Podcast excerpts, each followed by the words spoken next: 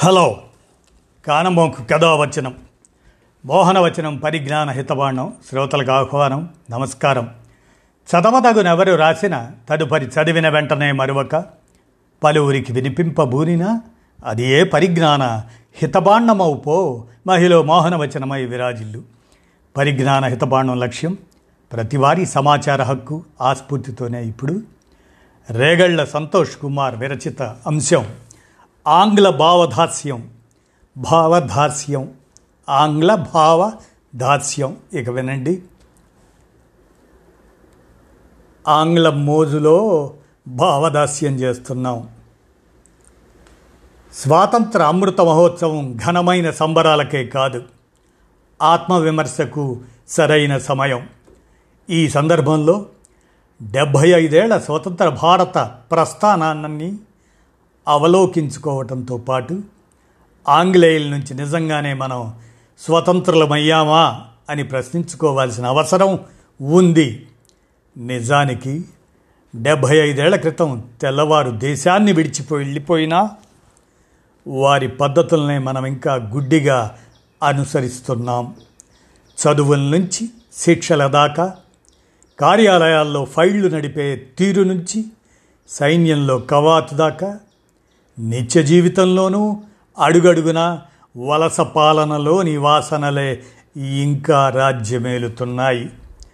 మనకు రాజకీయ స్వాతంత్రం వచ్చింది కానీ పాలనలో ఇంకా స్వేచ్ఛ లభించలేదు.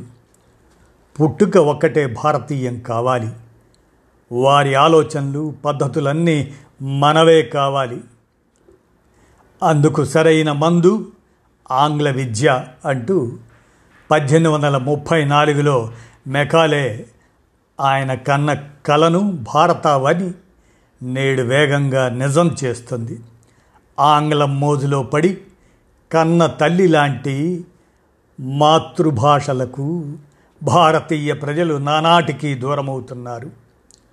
దేశీయంగా పంతొమ్మిది వేలకు పైగా అమ్మ భాషలు భారతావనిలో ఉన్నాయి. క్రమంగా అవి ప్రజల వాడుక నుంచి కనుమరుగవుతున్నాయి.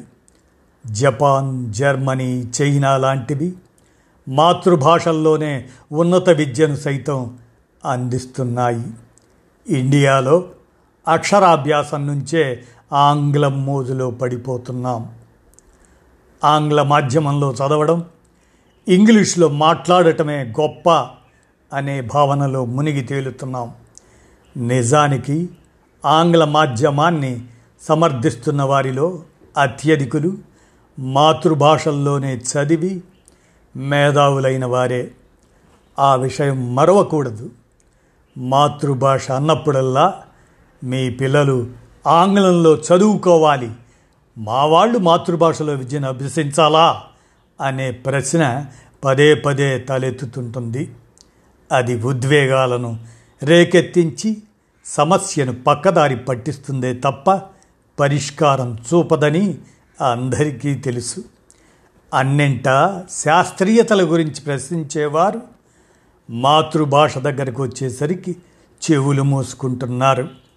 మాతృభాషలో బోధనే మేలన్న శాస్త్రీయ పరిశోధనల సత్యాన్ని అంగీకరించడానికి మన బానిస మనస్తత్వం అంగీకరించడం లేదు. ప్రాపంచిక పరిస్థితుల దృష్ట్యా ఎవరూ ఆంగ్లాన్ని వ్యతిరేకించడం లేదు. అలాగని దానికోసం అమ్మ ఒడిని వదిలేయాల్సిన అవసరం లేదు. మాతృభాషల్లో చదువుతూనే ఆంగ్లం నేర్చుకునేలా చేయడం పెద్ద కష్టమేమీ కాదు. ఆ విషయంలో అలక్ష్యం వహిస్తున్నాం. మరోవైపు ఇంజనీరింగు వైద్య విద్యలను మాతృభాషలో బోధిస్తాం అంటున్న ప్రభుత్వాలు ప్రాథమిక స్థాయి బడుల్లో మాతృభాషలో బోధనకు మాత్రం చొరవ చూపకపోవటం చర్య తీసుకోకపోవటం విడ్డూరంగా అనిపిస్తుంది. ఆంగ్లేయులు కేవలం ఆర్థికంగానే మనల్ని కొల్లగొట్టలేదు. సాంస్కృతికంగా సామాజికంగాను మనల్ని మన మెదళ్ళను ఆక్రమించారు. రెండు వందలేళ్ళ బ్రిటిష్ పాలనలో అనేక మంది విదేశీ చరిత్రకారులు సామాజిక శాస్త్రవేత్తలు ఆంగ్లేయ ఆధిపత్యాన్ని అన్ని కోణాల్లోనూ మనపై రుద్దటానికి ప్రయత్నించారు. ఏ దశలోనూ భారతీయుల గొప్పదనాన్ని అంగీకరించకుండా మన పద్ధతులు అలవాట్లు ఆచారాలు చదువులు అన్నింటినీ ఎద్దేవ చేశారు. భారత్కు ఆధునికత తెలియదన్నారు. మేం వచ్చాకే పాలన అంటే ఏమిటో చెప్పాం. చదువు అంటే ఏమిటో తెలిపాం. అభివృద్ధి అంటే అర్థం చేయించాం. ఆధునికతను నేర్పించాం అన్నారు. నిజంగా ఆంగ్లేయులు రాకముందు భారతీయులకు బట్ట కట్టడం తెలియదా? తిండి తినడం తెలియదా? తెల్లవారి హయాంలో భారత్లో పర్యటించి వెళ్ళిన ప్రఖ్యాత అమెరికా రచయిత మార్క్ ట్వెయిన్ ఇలా రాశారు. ఇది స్వప్నాల సామ్రాజ్యం. ప్రేమకు నెలవు. అద్భుతమైన సంపద. అత్యంత పేదరికం. వందల దేశాల సమాహారం. లక్షల గొంతుల సమ్మేళనం. ఎన్నో మతాలు. కోట్ల దేవుళ్ళు. ప్రతి ఒక్కరూ జీవితంలో ఒక్కసారైనా చూడాల్సిన ప్రదేశం.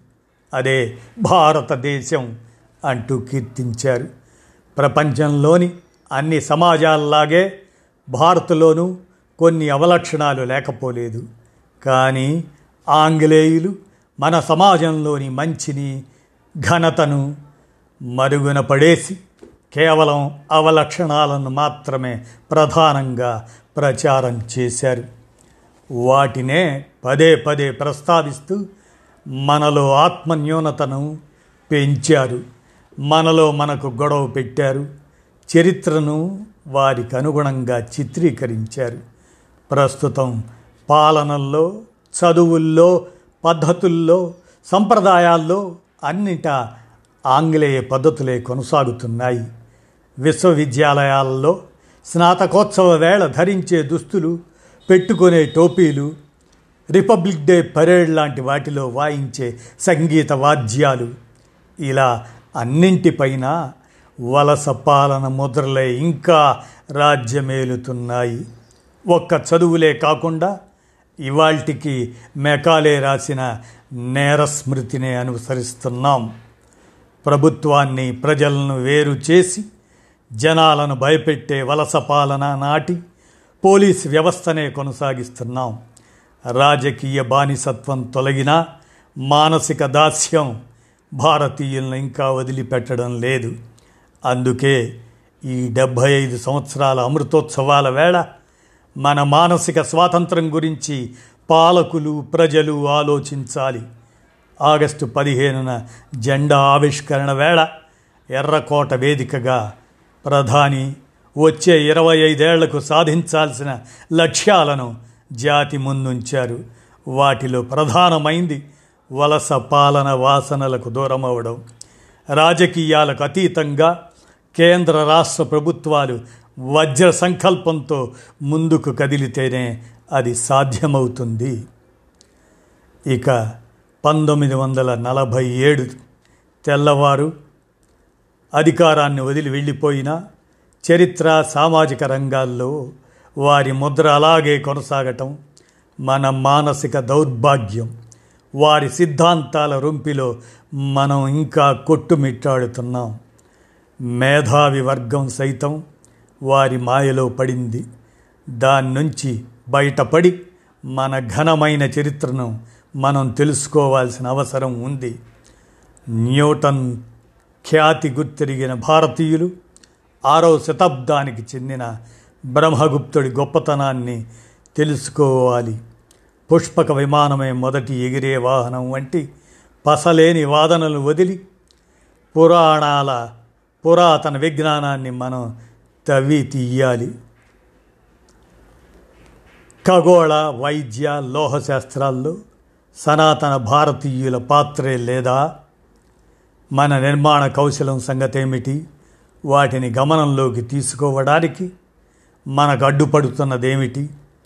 వేద గణితాన్ని గుర్తించడానికి మనకెందుకంత విముఖత విక్టోరియా రాణి నెపోలియన్ అలెగ్జాండర్లతో పాటు శాతవాహనులు పల్లవులు గుప్తులు ఇటువంటి సామ్రాజ్యాల గురించి మనలో ఎంతమందికి తెలుసు? ఏది ఏమైనా అన్నింట తెల్లవాడి ముద్రే ఆంగ్లం మోజులో భావదాస్యం చేస్తున్నాం నేటికి అని రేగళ్ళ సంతోష్ కుమార్ విరచిత అంశాన్ని మీ కానమోకు కథావచన శ్రోతలకు మీ కానమోకు స్వరంలో వినిపించాను. విన్నారుగా? ధన్యవాదాలు.